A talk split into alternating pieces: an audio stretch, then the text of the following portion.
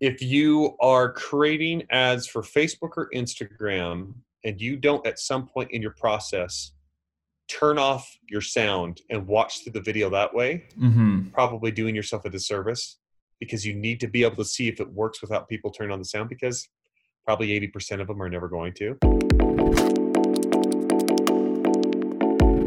Welcome to Marketing Conversations with Lamp House Films, the show where we bring you access to tips and insights from today's marketing thought leaders. I'm your host, Josh Henry. Today is a super exciting episode. I'm talking to Daniel Harmon from the Harmon Brothers. They are the people behind viral commercials like Squatty Potty, Poo-Pourri, Purple Mattress, and tons of others. These guys are storytelling geniuses who have cracked the code to marketing that just works. I say around the office all the time nothing sells better than the truth. Yeah. And when you speak from a place of truth in your belief in the product, then that comes across in the authenticity of your creative. And so we need our creative directors to experience the product or the service themselves. And then they're bought in and then they feel like, oh, this is something I can I feel like I feel like this is going to be a good thing for people. It's going to improve their lives. It's going to be going to make the world a better place in some way for more of this to exist out there. Hmm. And once we've got someone behind it with that belief and that passion, then we feel like we're in a really good place to help represent the brand. Um, and then otherwise, um, if there's no passion there, we just we, we kind of let them pass by. Tell me about what you guys do to come up with ideas. Are you sitting around a table and brainstorming? Are you just sort of letting it marinate for weeks? Like, what is that process like for you guys? It very much depends on the individual that's doing it. It depends on the creative director. It depends on the writer. Some patterns that we see is that there's a little bit of time of just kind of sitting with it, right?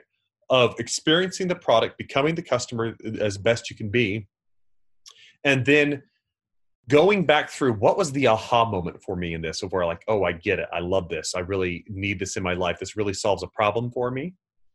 And then and then you start asking yourself okay how do i represent that or recreate that in video? So that's part of the is how, how do i get to that crux of like that main concept of what's what's what's selling selling me on this. So we're usually starting from a point of where we kind of know what that main message is but then of asking ourselves okay what is as we put it sometimes around here, the kink on kink moment. In Squatty Potty talks about the kink, Mm. unkink, kink, unkink. Yeah. And as you, it's like, oh, that's why it works.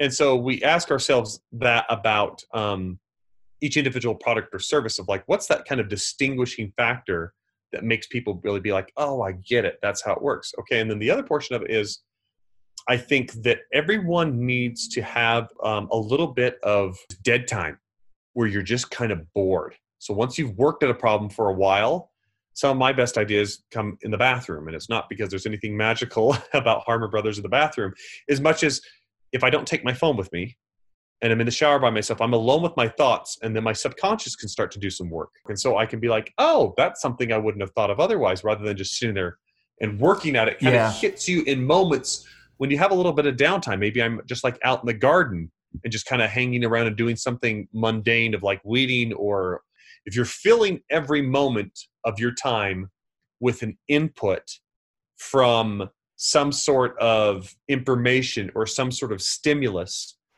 and then you never take the time to allow your brain to just kind of cool it and take it easy Mm-hmm. that those ideas can't really they can't really come. It can't do some of the best magic. Let your brain brain be bored and see kind of what happens and start to jot things down So, how important for you guys is the right idea going into a job? Do you ever have an idea and start working on the script and then realize, okay, no, that's not right, and then walk it back? Yes, for sure. We do that. It's less often because of the process that we do, meaning we'll we'll bring in three or four writers. They'll have they'll approach it with different perspectives. They go through feedback with um, different uh, creative directors on their way in before it even comes to the client. When they come to the client, it's in a writing retreat where they're off in a cabin, like in Sundance, um, Hmm. and secluded from everything. And the cell phones are all collected in a basket. And to use your cell phone, then over those the course of those two days, then you are going to pay ten or 10 20 dollars into a raffle. Wait, you guys do this every like, you guys do this every time? We we literally do this with every with every big hero project you see us put out there. we believe in the concept of it's called it's called the grand gesture and J.K. Rowling would use it to finish um, her yeah, her this. stuff for, for Harry Potter, where she would literally go, go just like a few blocks down the street and stay in this really nice hotel just to trigger to her brain this is work time. Um, and we do a similar thing where we go off to Sundance and we rent a really nice cabin and we bring the client in with us hmm. and we collaborate together we're not trying to just sell hard sell them on something. The clients in their problem solving with us, so they're bought in as well. And then the writers are coming with different perspectives, so they haven't cross contaminated. Mm. They've learned the same thing of what the problem we're trying to solve and the main message that has to be conveyed. But how they go about that is up to them individually, and they come up with that and they bring different perspectives so that the client can see a variety of ways to solve the problem. And then we're usually pretty aligned on on where we land as far as which is the better better concept, a better script to move forward with. That's great. So you guys have how long, how long has it been since that first ad? Oh, um, let's see. Squatty. Well, so Poo-Pourri was 2013. In that time, how do you feel like advertising has changed? And what do you think as you guys are crafting campaigns now? What's different about your approach moving forward? Yeah, so a lot of what has changed is that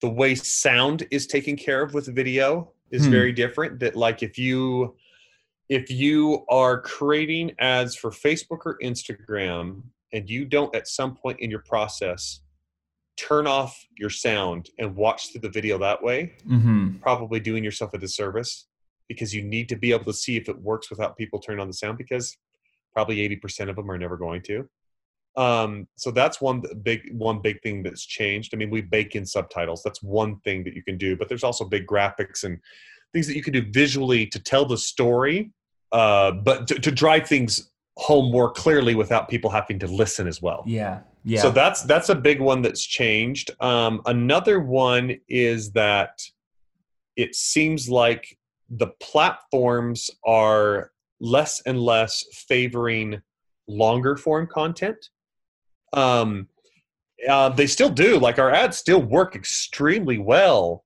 but it seems like the algorithms want to push you to shorter form.